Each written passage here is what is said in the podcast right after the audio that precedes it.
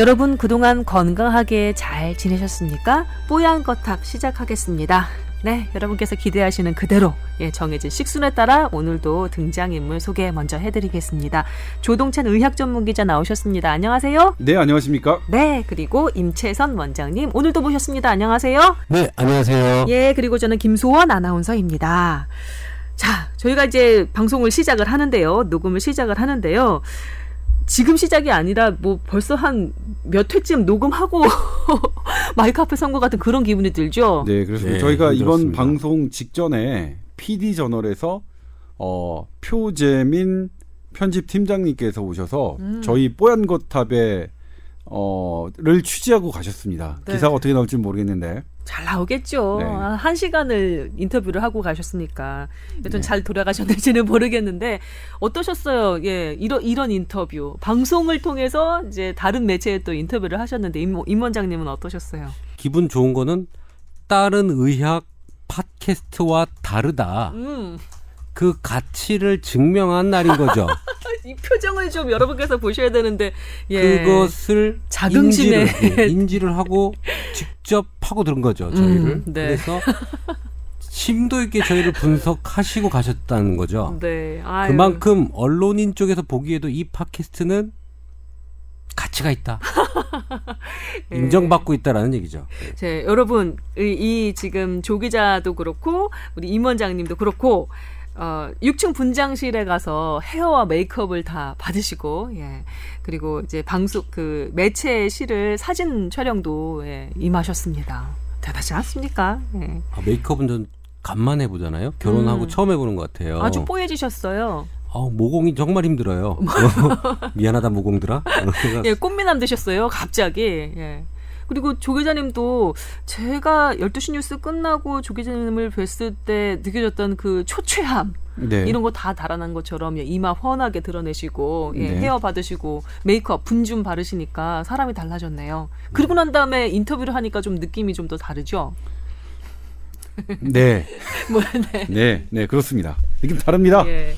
아, 여튼 그 이런 게 있네요. 저희가 그 뽀얀 거탑 을 그 녹음을 하면서는 항상 의료 이슈 그리고 여러분의 그 건강 관련한 얘기들 그러니까 어떤 대상에 대해서 얘기를 하게 되는데 이표 팀장님 오셔서 그 PD 저널의 실을 기사를 위한 인터뷰를 하다 보니까 뽀얀 거탑이라는 방송 자체 팟캐스트 방송 자체에 대해서 한번 생각을 하고 정리를 하는 그런 시간이 되더라고요. 음, 네, 방향성과 정체성 뭐 그쵸. 이런 거에 대화를 충분히 해, 또 해서 우리가 또 그런 걸 또 변화를 줘야겠다는 생각도 들고요. 그죠? 네, 마침 또 그런 생각을 하던 참에 어, 외부 매체에서 저희 뽀얀 거탑을 취재를 와서 이런저런 생각, 뽀얀 거탑에 대한 이런저런 생각을 한번 정리할 수 있는 그런 기회가 된 것 같아서 예, 나름대로 예, 좋은 시간이었던 것 같습니다. 누님께서 이 얘기는 좀 하셔야 될 것 같아요. 그러니까 다른 의료 팟캐스트와 우리가 뭐가 다른지에 대한 다른. 음, 다른? 다른 다른 틀린이라고 안 음. 한게 어디예요? 예. 다른 어, 점을 네. 조금 얘기를 해주시면 음. 지금 듣고 계신 분들이 아 내가 듣고 있는 게 잘 듣고 있구나라는 음. 거를 한번 인식시켜주기 위해서 네. 그거는 조금 정리해서 얘기를 해주시면 그래 좋겠어요. 볼까요? 예. 네. 저희가 뽀얀 거탑 을 진행하는 사람들로서 다른 그 의료를 다루는 매체, 다루는 그 방송과 뭐가 다른가 한번 이렇게 생각을 해볼 기회가 됐잖아요. 아, 이거는 뭐 조 기자님이 아까 정리를 하신 거예요. 그대로 다시 한번 말씀을 해주시면 예, PD 저널을 혹시 못 보시는 분들을 위해서 예, 예, 도움이 될 것 같아요. 제가 정리를 하는 것보다도 예, 우리 조 기자님이 하시는 게 나을 것 같아요. 짧게, 네. 컴팩트하게, 임팩트 네. 있게. 네. 저희 뽀얀 거탑은 어, 들으시는 분들에게 저희가 논의하는 이런 건강 정보들이 실질적인 도움이 될- 되고자 노력하겠습니다. 그리고 저희가 잘못된 정보를 드리면 그게 확인이 되면 반드시 정정하도록 하겠습니다. 그리고 아울러 재미까지 드리도록 노력하겠습니다.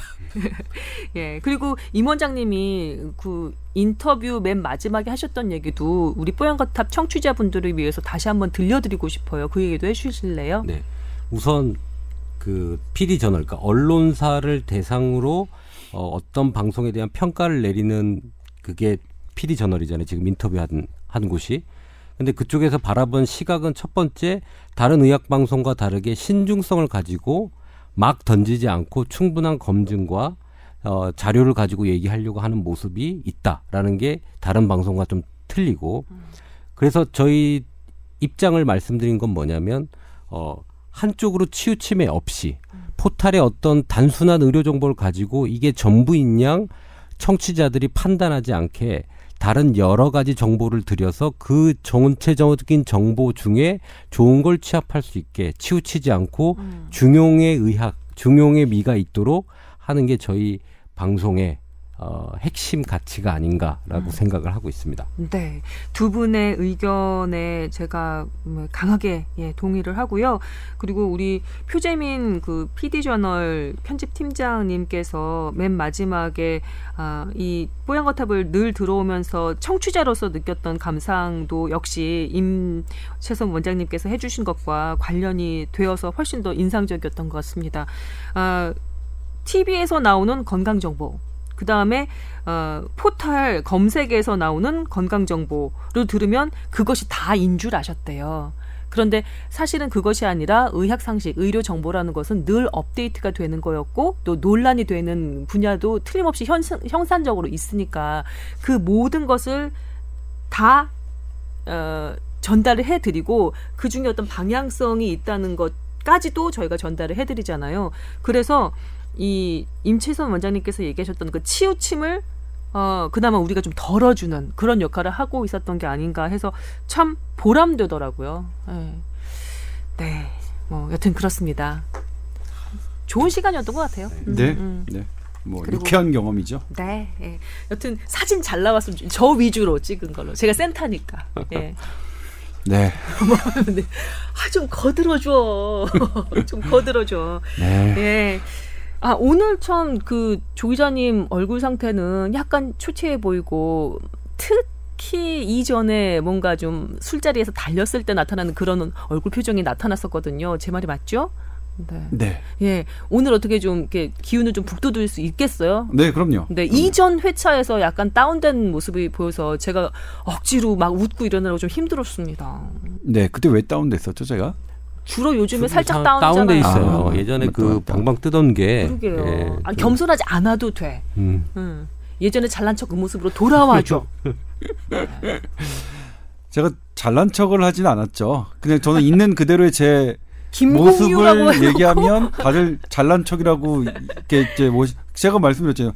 저 상을 정, 정말 많이 받았어요. 아니 그건 팩트고 음. 근데 그걸 얘기하면 잘난 척을 한다? 그런 표정이 잘난 척인 거예요. 지금 여러분께서 못 보셔서 그런데 지금 이 표정이 잘난 척인 전 거예요. 좋은 뉴스 많이 만들었어요. 음. 근데 그럼 잘난 척한다? 뭐할 얘기가 없는 거죠. 뭐. 좋은데 돌아왔는데 지금 제가 어, 좀, 보니까 예, 돌아오는 슬슬. 돌아온 것 예. 같은데요. 예, 오늘도 그 기조로 가주시기 바랍니다. 제가 적당히 눌러드릴게요. 네.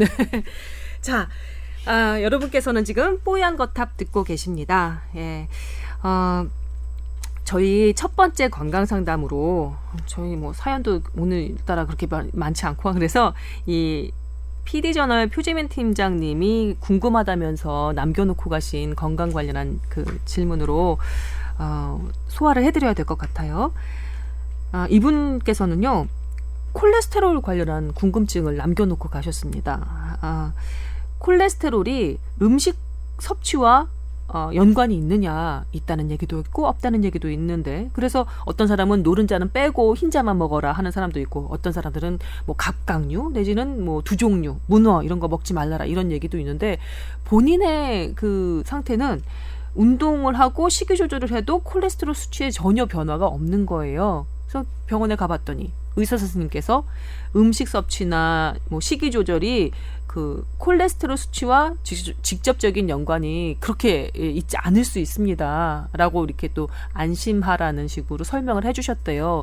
그러나 포탈에서는 또 다르게 얘기하는 것도 있고 그래서 좀 헷갈린다고 하셨거든요. 제가 사실은 이제 우리 뽀얀 거탑에서도 얘기를 한 적이 있고 라디오보에서 몇 번을 저는 보도를 한 적이 있는 것 같은데 저는 그래서 콜레스테롤을 먹는 것, 그러니까 예를 들어서 계란 노른자, 콜레스테롤이 많다고 알려진 계란 노른자를 먹는 게 실제로 나의 혈중 콜레스테롤 높이지 않는다는 거는 저나 이제 뭐, 뭐 김서원 뭐 선배나 뭐 임원장한테는 상식일 거라고 생각했는데 우리 이제 PD 저널 표그 PD님께서 말씀을 하셔서 제가 사실 다시 기사를 검색해 보니까 역시 그런 기사들이 여전히 많습니다. 아, 여전히 많죠. 그리고 그걸 상식처럼 생각하는 분들이 아직도 많습니다. 근데 이거는 이제 오랜 역사가 있고요. 예전에는 그러니까 상식적으로 콜레스테롤이 높은 음식을 먹으면 혈중 콜레스테롤이 높을 것이다. 이렇게 생각을 해왔죠. 의사 선생님께서도 그런 말씀을 많이 하지 않으셨나요? 그리고 실제로 과거에는 그렇게 얘기를 했습니다. 얘기를 했죠. 그러니까요. 그런데 이제 이게 계기가 됐던 게 1970년대 실험입니다. 1970년대. 심장병 위험 요소를 갖고 있는 성인 한 만 명이 넘는 사람들이에요. 이 음. 사람들에게 어, 식생활을 잘 조절해서 심장병이 얼마나 낮아지나 음. 이런 거를 이제 검토하기 위해서 이제 연구에 들어갔습니다. 그래서 이분들의 그 평소 먹는 어, 음식에서 콜레스테롤을 확 낮춰버렸습니다. 그리고 평균 42% 정도의 콜레스테롤을 덜 섭취하게끔 식단 조절을 하고 쭉 오랜 기간 그 지켜봤는데 혈중 콜레스테롤 수치는 전혀 변화가 없었습니다. 먹는 것하고 상관없다는 거잖아요. 네, 지금. 그렇죠. 그리고 게다가 또 어떤 게 있었냐면 이제 뭐, 뭐 여러 연구들이 너무 많이 나와 있으니까 세계 보건기구에서도요. 각 국가별 달걀 섭취량과 심장병 사망률과의 관련성을 봤는데 네. 이상하게 이제 세계 보건기구 여- 연구 결과입니다. 일본, 멕시코, 프랑스, 스페인 이런 나라들은 달걀 소비량이 높았는데 음. 그렇다면 이제 콜레스테롤 섭취량이 많았다는 거죠. 노른자까지 먹으니까. 네. 네. 그런데 심장병으로 인한 사망률이 가장 낮은 낮았습니다. 음. 미국 예일대 연구 결과도 있고요. 뭐 피츠버그대 연구 결과도 있고 심지어 우리나라 연구 결과도 있습니다. 그러니까 먹는 콜레스테롤, 먹는 그런 뭐 지방, 나쁜 지방들이 나쁜 지방이라고 생각했던 것들이 그렇게 실제로 우리한테 나쁜 건 아니다. 오히려 그걸 줄이면 음. 줄이면 오히려 나쁜 콜레스테롤이 더 많이 생긴다. 이걸 어허? 어떻게 설명하냐면요. 네, 네. 일단 우리 몸에서 형성되는 콜레스테롤의 80%는 스스로 만든다. 네 우리 몸이 합성한다. 이 그러니까 음식의 영향을 받는 건 20% 정도에 불과한데. 음. 그런데 왜 그러면 많이 먹는 사람이 그렇다고 하더라도 20% 영향력이라고 하더라도 아니 많이 적게 먹는 사람이 어쨌든 더 적어야 되는 거 아니냐 이렇게 그러게요. 할 수가 있는데 네. 이게 이제 우리 몸의 항상성으로 생각합니다. 들어오는 콜레스테롤이 적으면 우리 몸은 그것을 보완하기 위해서 더 많은 콜레스테롤을 만들어 버리는 오히려. 거죠. 오히려. 어. 그래서 지금 이후로 그 사실 여러 각국의 식품의 가이드라인에서 음. 콜레스테롤 수치를 어 높지 않게 하기 위해서 뭐 하루 일정량의 어 콜레스테롤 음식은 섭취를 제한한다라는 그런 제한하는 그 제한선이 사, 지금 다 사라졌어요. 어. 그렇게 사라진 지 오래됐나요? 꽤 됐죠. 나라마다 네. 좀 다른데요. 이미 학회에서는 꽤 됐고요. 네. 2000년대 초반부터 2005년대 저희가 이제 레지던트 할때 그럼 그런 한 10년 정도 됐다는 얘긴데 그 10년 내에서도 저는 콜레스테롤 때문에 달걀 노른자 빼고 먹어야 돼라고 얘기하는 사람들 난 주변에서 많이 봤거든요. 어르신들이 그렇게 얘기하고 그걸 받은 자제분들이 또 그렇게 얘기를 하고 아하. 이게 구전되는 거거든요. 네. 근데 제가 그래서 말씀드리지만 의미가 없어요. 관성의 법칙이 작용하고 있는 거 아니냐. 우리가 이제 계란 노른자가 달려오는 속도를 미쳐 예, 줄이지 못하는 계속 거예요. 해로운 것으로라고 음. 생각해왔던 몇십 년간의 그런 관성이 음. 이게 그렇게 아닌 아니라는 과학적인 팩트 그리고 제가 말씀드렸지만 세계보건기구가 미국 예일대 그다음 피츠버그대 음. 그다음에 어, 그러니까 기라선 같은 뭐 대규모 연구 결- 결과들이 그것을 지지하고 있습니다. 그래서 음. 영양학 하시는 분들은 지금 콜레스테롤 높다고 계란 노른자 먹지 말라 음. 이렇게 말씀하시긴 대단히 지금 껄끄러운 상황이거든요. 그러면 고지혈증 때문에 약간 걱정되는 분들은 식이 조절 그러니까 음식 섭취하고도 별로 관련이 없다 운동 이것도 하고 별로 관련이 없다 그러면 도대체 어떻게 고지혈증을 좀 수치를 낮출 수 있는 걸까요? 그래서 이제 이거 이게 사실 여기 부분이 좀 논란이 있어요. 아, 그래서 그래요? 식이 조절과 운동으로는 잘 어려우니 음. 약을 먹어야 된다. 아 약밖에 없어요. 예, 그리, 그리고 또 하나의 저기는 그니까 뭐냐면 그래도 음. 이게 저 그러니까 사실 뭐냐 콜레스테롤 수치 자체가 우리 예전에는 이제 콜레스테롤 모든 게 나쁘다고 생각했다가 네. 콜레스테롤 중에서도 HDL 밀도가 높은 예. 콜레스테롤은 좋은 콜레스테롤, 음. LDL 밀도가 낮은 콜레스테롤 나쁜 콜레스테롤. 그래서 LDL이 문제다. 이렇게 지금은 이제 이게 대세긴 한데 음. 이것에도 사실은 논란이 지금은 제기되고 있어요. LDL이 생각했던 것만큼 그게 나쁜 게 아니다. 음. 다른 인자가 있다. 그리고 어. HDL도 그렇게 우리가 생각했던 것보다 완벽하게 좋은 건 아니라 이게 HDL이 높은 사람도 어떤 문제가 나타날 수 있다. 네. 이런 건데 그래서 어쨌든 콜레스테롤이 LDL이 높으면 관상동맥, 그러니까 심장 혈관이 막혀서 심장병이 걸릴 위험이 높아진다는 걸 지지하는 연구들은 너무 많, 많기 때문에 이걸 역전시킬 수 있을 만한 그런 연구가 나오기 전까지는 아직까지 그거는 이제 저희가 말씀드릴 수밖에 없는데 네. 아무튼 그래서 이걸 수치하고 관계는 없지만 그러면 식사, 식사가 전혀 관계가 없느냐? 아니다. 거기에서 여러 가지 역할을 하는 혈관을 건강하게 하는 식물성 비타민 D나 섬유소 같은 것들은 여전히 심장병 예방 효과가 있고 음. 혈압을 낮추는 그런 식습관들은 여전히 심장병 예방 효과가 있고 역시 운동도 콜레스테롤 수치를 낮추지는 않, 않을지라도 음. 운동과 관련된 여러 그 요소들이 음. 심한 사망률을 낮추기 때문에 음. 그럼에도 불구하고 건강한 식단, 건강한 운동은 심장병 사망률을 낮추는 것은 음. 우리가 여전히 얘기할 수 있다. 그건 아, 팩트고 아, 아. 다만 이걸 콜레스테롤과 연관 짓기는 대단히 조금 뭐좀 어려워졌다. 아. 그래서 더 부각받는 게 사실은 그거죠. 이걸 하시는 분들은 그래서 약을 먹어야 되는 겁니다. 그렇게 운동하고 그렇게 식단 조절했는데도 콜레스테롤이 안 빠지는 거는 음. 이거 자체에 우리가 내부적으로 형성하는 어 콜레스테롤 만들어내는 그런 기전에 문제가 생긴 거기 때문에 어 약으로 하셔야 됩니다라는 게 있는데 이것 또한 그렇죠. 지금 왜냐면 콜레스테롤을 낮추는 약물도 어떤 부작용이 있다, 뭐 우울증이나 뭐 시- 심적인 뭐 부작용이 있다 이런 것들이 많이 나오고 있는 상황이긴 한데 문외한으로서 하나만 질문을 드리자면 예전에 혈압 관련해서 조 기자님이 얘기해 주신 게 있어요. 보통 뭐 무슨 최고 혈압 100 뭐 몇십 이- 이상은 위험하다고 기존에서 기존 의학에서는 얘기를 해왔는데 사실 어떤 사람의 경우는 그 정도가 어 그냥 뭐 지낼 만한 네 그런 그런 수치여서 어 모든 사람에게 일률적으로 혈압의 수치 기준을 두는 것은 어떤 사람한테는 좀 통하지 않을 수도 있다 이렇게 설명해 주신 적이 있거든요. 그런 네. 것처럼 콜레스테롤 수치도 어떤 사람은 어 평균보다 약간 높지만 그 사람에게는 그게 그냥 지낼 만한 수치인 경우. 라서 그런 게 아니었을까요? 이렇게 운동도 하고 식이 조절도 했는데 떨어지지 않는다면 그 정도 고지혈이 이 사람한테는 그냥 평균인 경우 그런 경우는 없을까요? 뭐 그렇게 생각해 볼 수도 있겠는데요. 근데 네. 일단은 콜레스테롤 특히 LDL이 높은 경우에 심장병 사망률이 높다는 건 음, 우리가 이제 부인할 수 없는 현상이기도 합니다. 아우 그래요. 예. 그리고 혈압 같은 경우에는 이제 연령별로 따라서 네.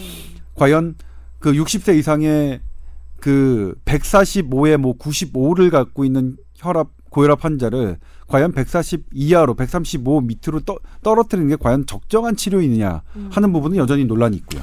논란보다 이제는 그 세계 혈압 관련된 학회에서 가이드라인이 나왔어요. 60세 이상에서는 그 기준을 올렸어요. 음. 그 똑같은 기준을 했더니 환자 컨디션하고 여러 개 떨어져 가지고 음. 어 문제가 생겨서 혈압을 올리는 거. 나이가 먹을수록 혈압이 예, 예, 연령이 높을수록, 높을수록 음. 올려야 전체적인 그 quality of life 그 삶의 질이 올라가고 해서 그 가이드라인을 올렸거든요. 아마 우리 의학이 점점 발전할수록 아까 개별적인 차이도 둘 거고 기준을 연령별 기준도 두지 않겠나라는 생각이 들고요. 이 콜레스테롤 마찬가지로 그런 역사와 시간을 좀 더 투여가 되고 결과가 나오면 그렇게 될 거라고 보입니다. 네. 그래서- 고지혈 관련해서도 네. 좀 음, 얘- 얘기를 좀 예. 들어볼게요. 고지혈증 사실 계란 완벽한 식품 중에 하나죠. 음. 어, 계란 노른자가 뭐 고지혈증을 유발한다고 해서 안 먹었던 사람들은 사실 잘못된 상식이고요. 가장 잘못된 상식 중에 하나래요. 네. 왜냐하면 계란 노른자에 있는 뭐 레시틴 같은 성분은 고지혈증을 더 낮추는 물질이고 음. 그 다음에 거기 비타민 B1 계통에 있는 뭐 콜린 성분이나 이런 것들은 음.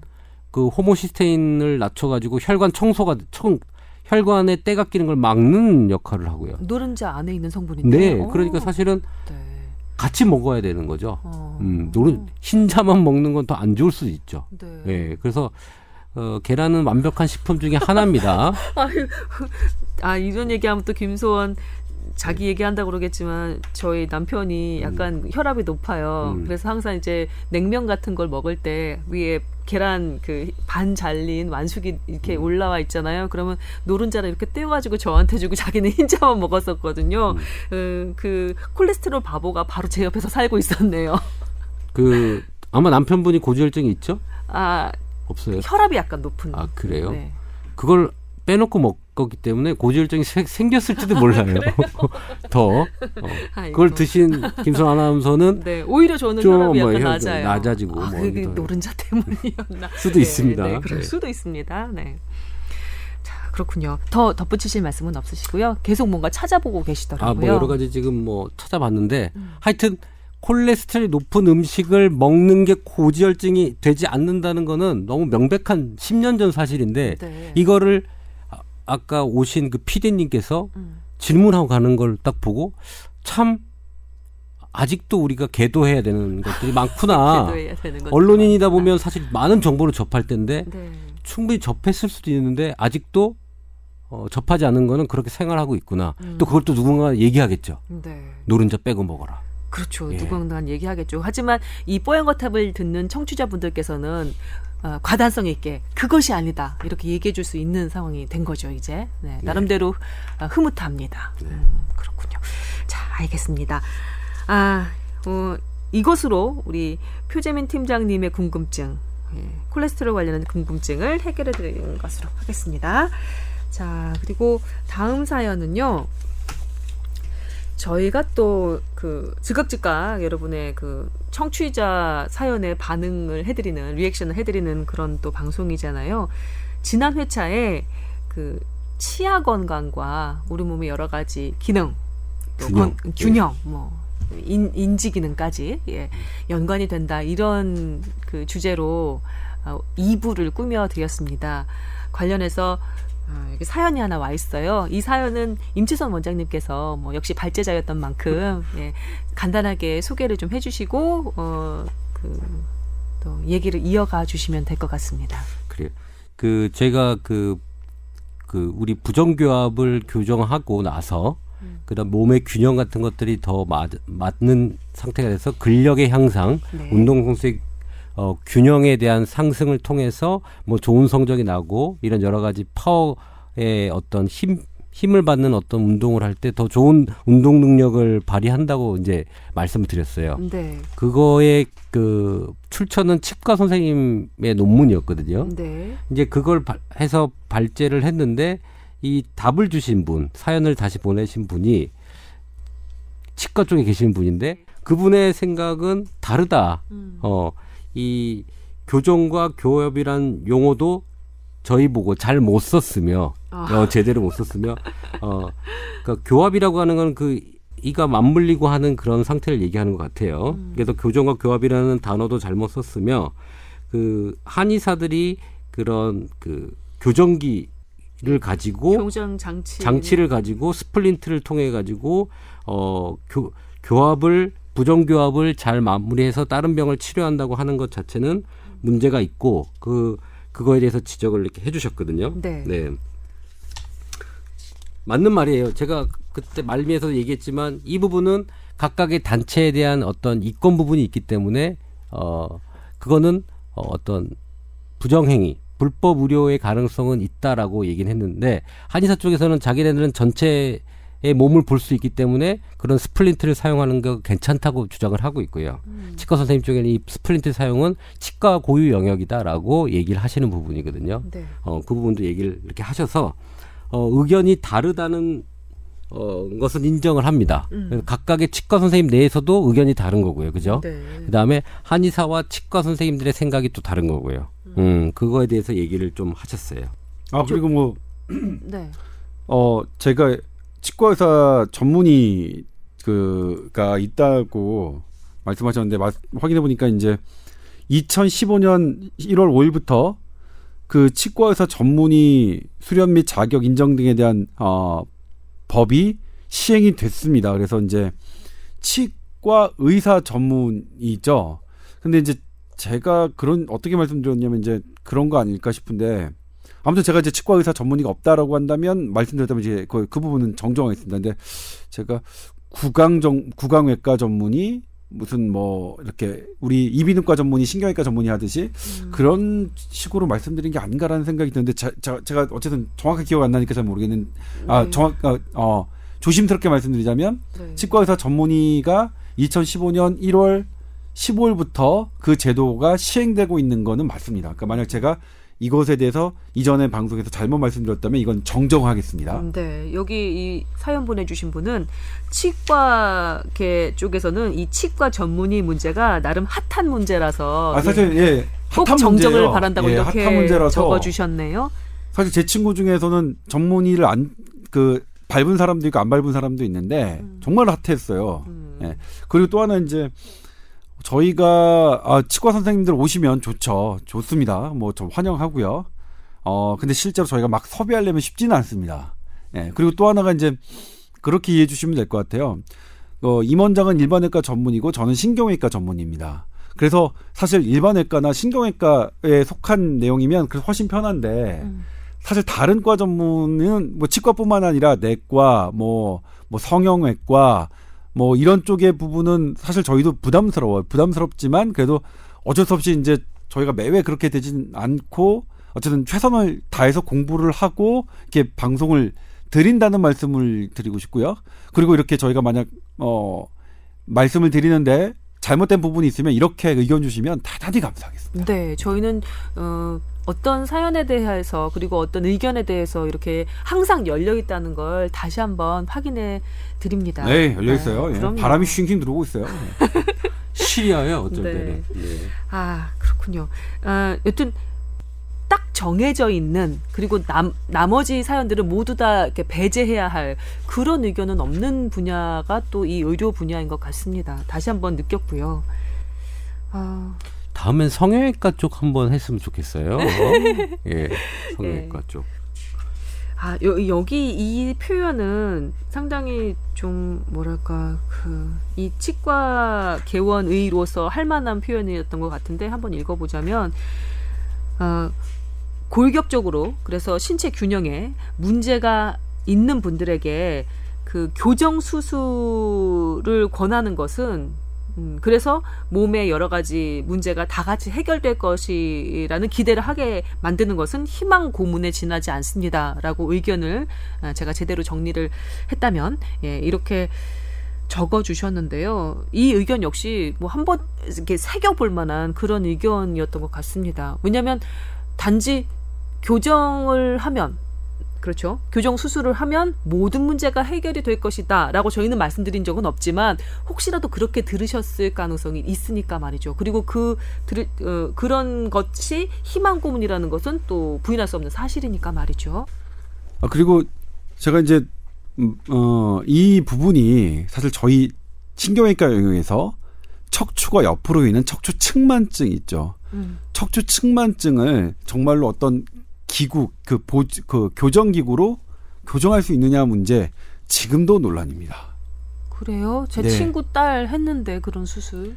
아, 그러니까 수술 수술적인 치료는 음. 그러니까 뼈를 아예 교정하는 것은 어, 그거는 그러니까 아예, 예, 교정이라고 하는 거죠. 아, 아.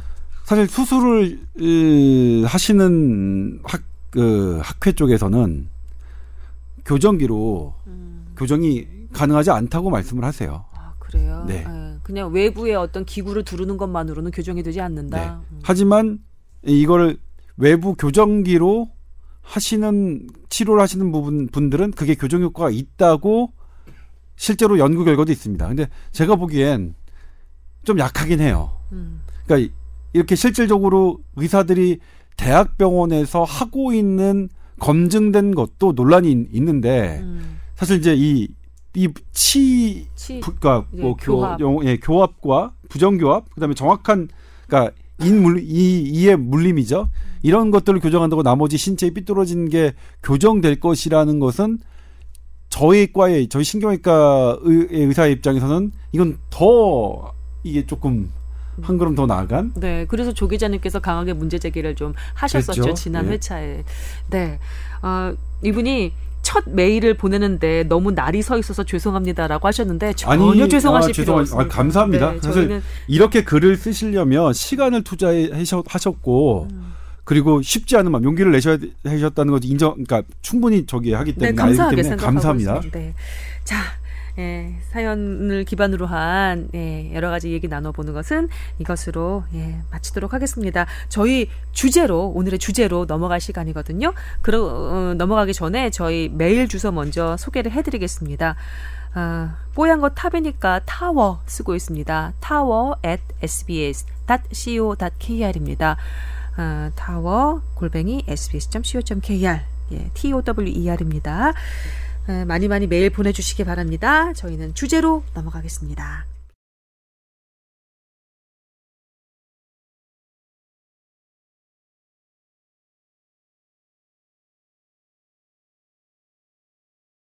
햇빛 보지 못하면 잠도 잘 자지 못합니다. 비타민 D 먹지 말고 쬐세요. 조동찬 기자가 아, 이런 그 이, 이걸 뭐라 그러는지 취재 정보라고 하나요? 네. 취재 파일이라고 하나요? 아직 뭐 그냥 취재 파일이 아니라 기사거든요. 아, 예. 건강 라이프 저희 토요일 날 SBS 8시 뉴스 건강 라이프 그가 제가 코너 그, 이름이에요. 예, 이름인데 네. 거기서 네. 이제 지난주에 보도했던 내용입니다. 그렇군요. 그 보도의 제목이 이렇습니다. 비타민 D 관련한 네, 내용을 지금부터 말씀을 드릴 텐데요. 조 기자님께서 혹시라도 그 뉴스 못 보셨던 분들을 위해서 잠깐 정리를 좀 해주시지요. 발제 정리를. 네. 삼성 창원병원에서 음. 어 그런 그러니까 실내에서 근무하는 근로자분들의 여러 가지 조건을 그 조사했습니다. 그러니까 하루에 실내에서 일하시는 시간은 얼마나 되는지, 식습관은 어떻게 되는지, 운동량은 어떻게 되는지 조사를 했고요. 음. 그리고 이분들의 수면 질, 얼마나 잠은 잘 주무시는지 음. 체크했고 마지막으로 혈중 비타민 D 농도를 측정했습니다. 네. 그랬더니 비타민 D가 대부분 우리나라 성인들은 비타민 D 부족하거든요. 네. 역시 대부분 부족하게 나왔습니다. 음. 근데 거기서도 어, 많이 부족하느냐 아니면 조금 덜 부족하느냐 경중을 따져서 분리한 다음에 잠 잠을 잘 자느냐 여부와 상관관계를 봤더니 비타민 D가 낮은 사람이 음. 잠을 잘 못 자는 것으로 나타났습니다. 그러니까 그 수면 방해 잘 퀄러티가 떨어지는 잠을 잘 위험도가 36%나 높은 것으로 나타났습니다. 음. 그리고 또 하나가 그러면 이분들의 비타민 D가 낮은 것 중에 가장 큰 변수가 뭐였느냐? 음. 식이었느냐 운동이었느냐, 뭐였느냐 이렇게 다 했더니 가장 크게 나온 건 햇빛에 노출되는 시간이었습니다. 근데 우리가 이제 이거 본 적이 있을 거예요. 아, 그러니까 낮에 잘 자, 햇볕을 잘 쬐어야 햇볕을 잘 쬐어야 잠 밤에 잠을 잘 잔다. 그때의 설명은 전부 다 멜라토닌이었습니다. 음. 생체 시계 호르몬을 작용하는 멜라토닌이 사실 낮에 화- 활발하게 비칠 때 쬐어야 저녁에 초저녁에 왕성하게 분비되고 멜라토닌이 왕성하게 분비된 한두 시간 후부터 우리가 수면이 유도된다고 이렇게 되어 있는데 음, 그 기준은 사실 맞지 않나요? 예, 맞아요. 음. 예, 그거. 근데 비타민 D 레벨 가지고 수면의 질과 한 것은 대단히 드물고요. 음. 국내 한국인을 대상으로 한 건 첫 연구입니다. 아 그렇군요. 멜라토닌보다 오히려 비타민 D가 그 수면의 질과 관련이 더 높은 건 아니 둘 다가 있는데 이제 네. 아직은 가설입니다만 이것도 이제 단면 연구예요. 음. 그러니까 어떤 시간 일정한 시간을 딱 두고 살펴본 어, 상관관계를 살펴본 아. 것이기 때문에 네. 인과관계는 추정일 수밖에 없습니다. 역시. 어, 어, 어. 근데 그럼에도 불구하고 이제 뭐 저널에 발표됐으니까 국제 저널에 네.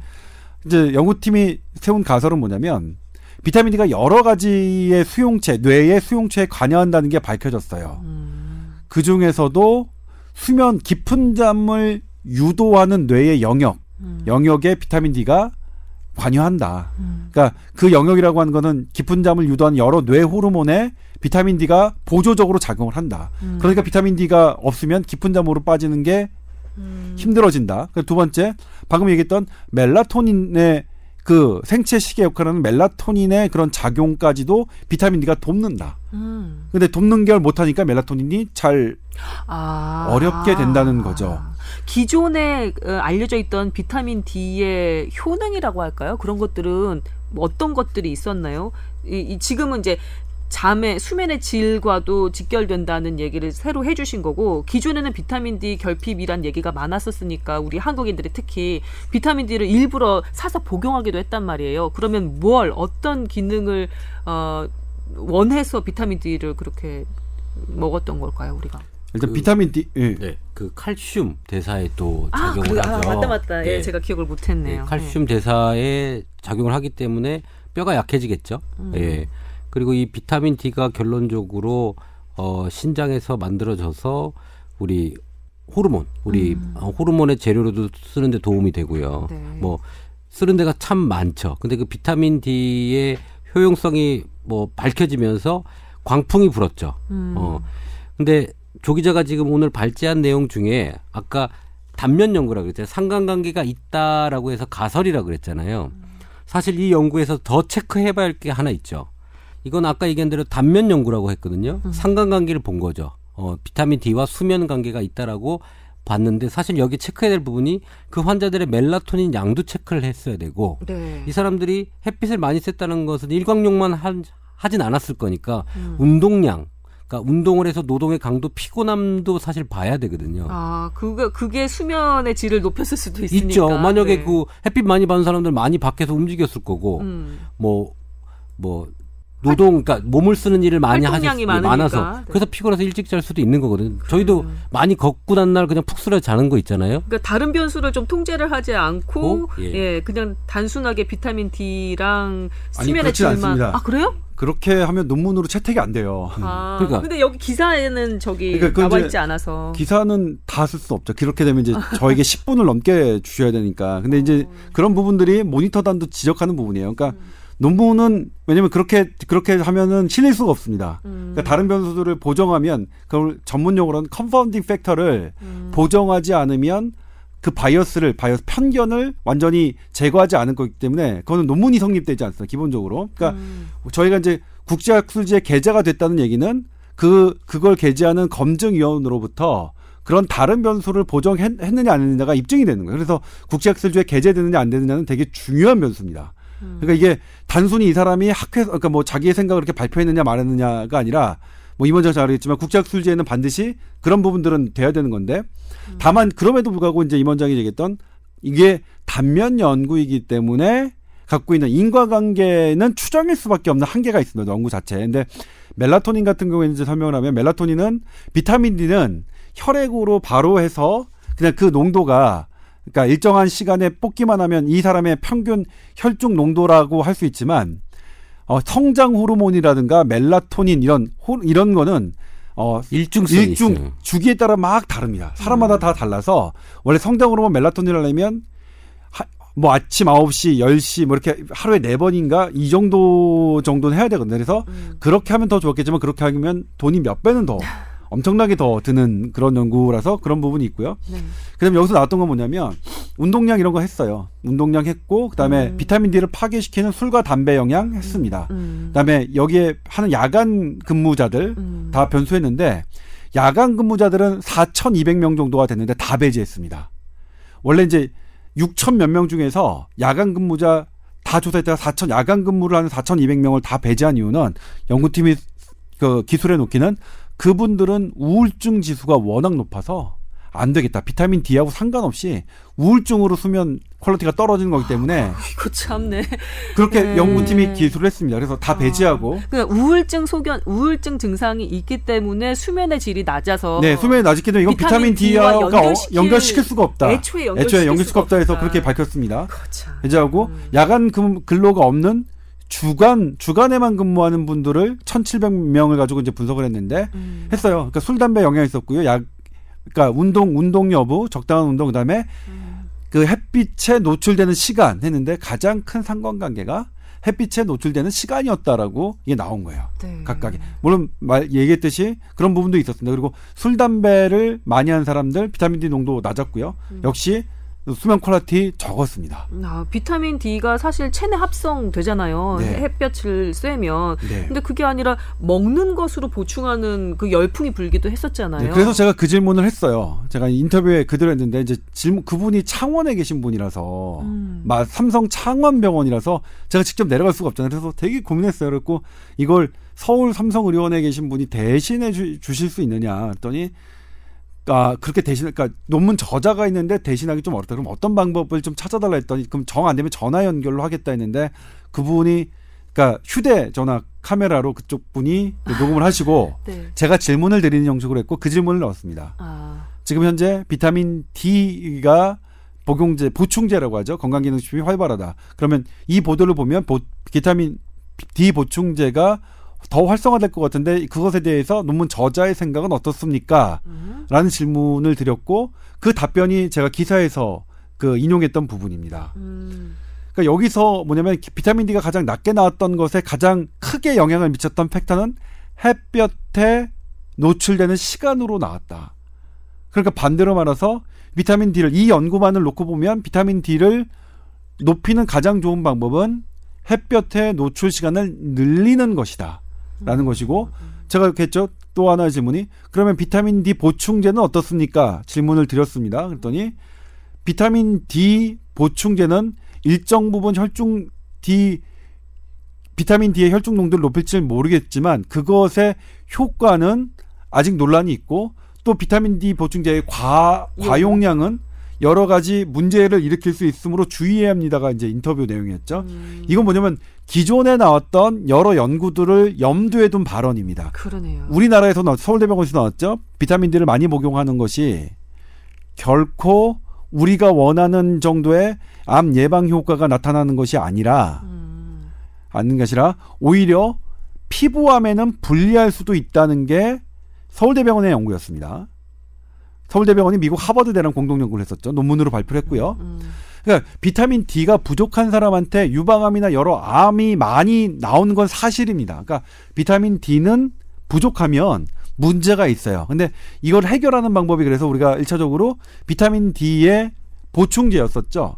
그런데 비타민 D의 보충제가 우리가 예상했던 것만큼의 그 정도의 효과는 나타나지 않고 있다라고 생각하시면 되겠고요. 예, 이 최창호 교수님이 딱 한마디로 정리를 해주셨네요.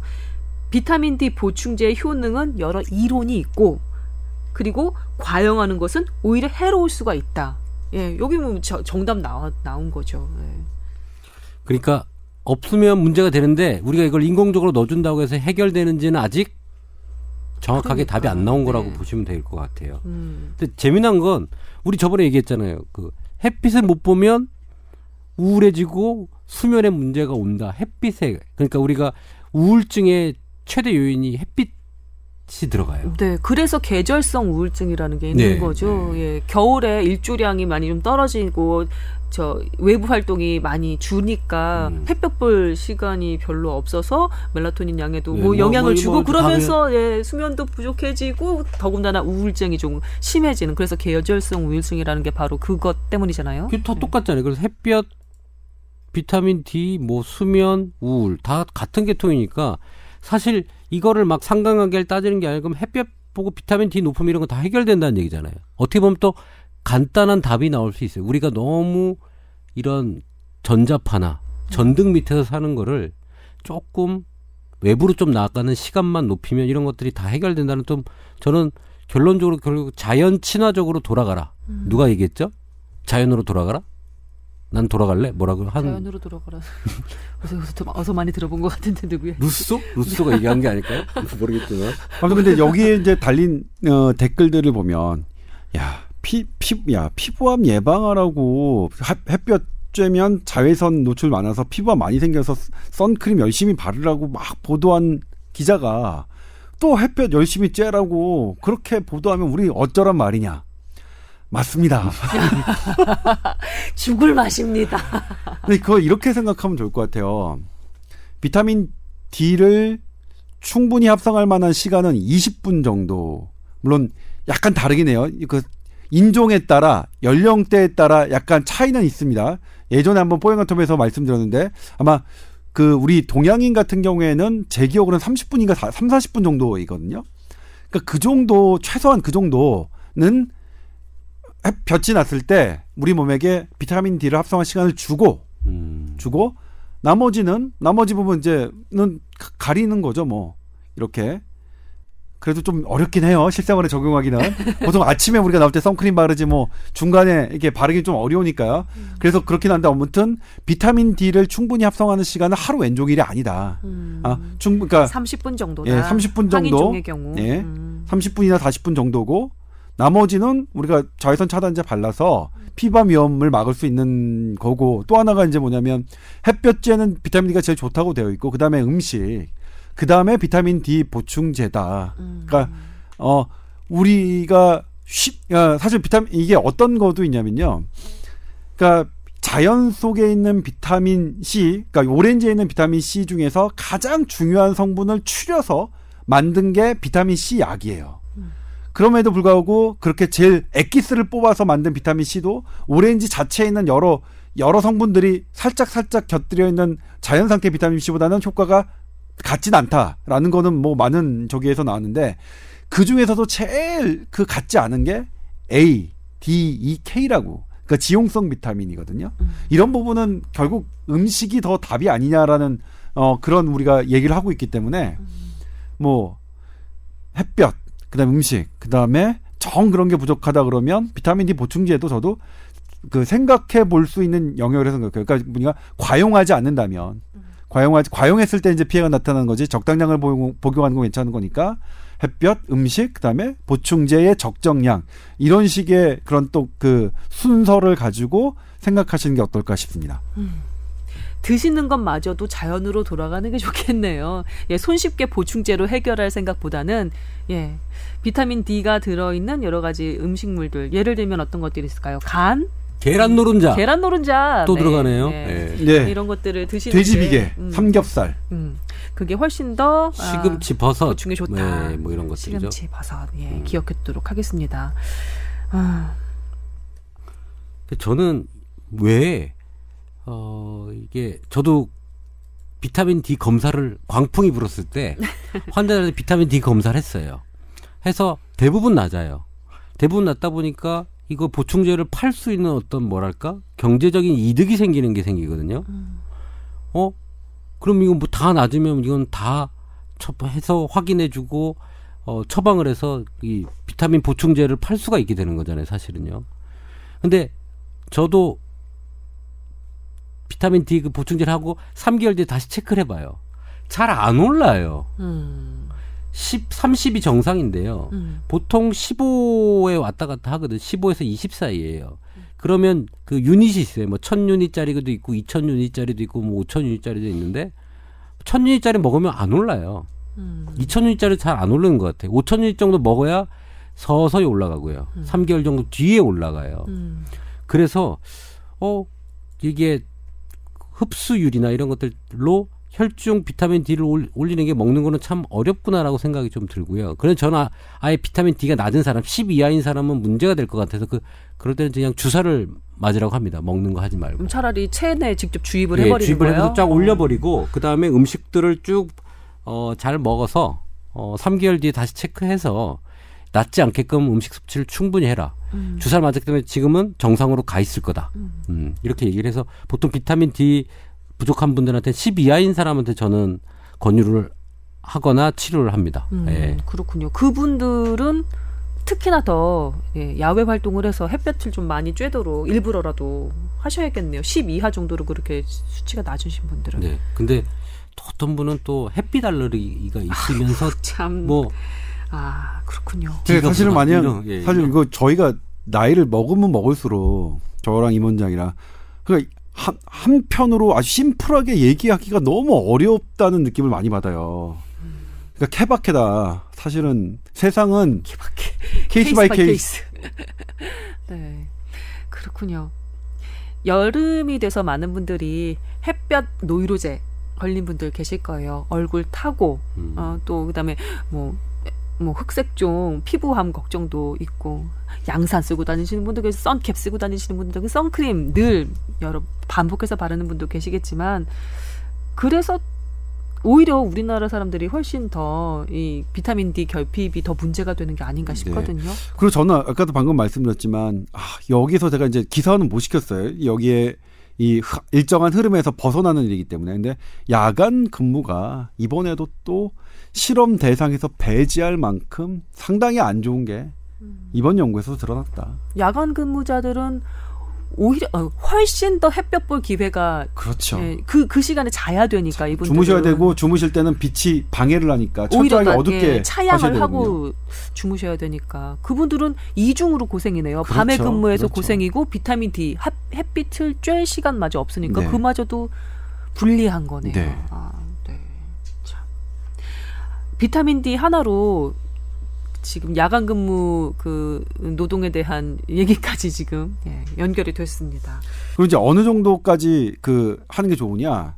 그것도 이제 구체적으로 가이드라인이 있는데 양팔이 다 노출된 그런 우리 나시라고 하죠. 옛날에 민소매티. 예, 음. 난닝구라고 했던 그런 정도에서 음, 어 이제 선크, 선크림을 바르지 않은 상태에서 한 3, 40분 정도 음. 이 정도가 그리고 계절 계절별로는 뭐 한 6월 달 정도의 강도가 더 6월 좋대요. 달. 그러니까, 네. 그러니까 햇빛이 센 우리 여름철의 강도가 사실 제일 좋답니다. 그러니까 겨울철은 조금 더 시간을 늘려야 되지 음. 않아야 됩니다. 예. 예전에 비타민 D 그 보충제 관련해서 뽀얀거탑에서 다뤘을 때 제가 결론 삼아서 얘기했던 게 생각이 나는데요.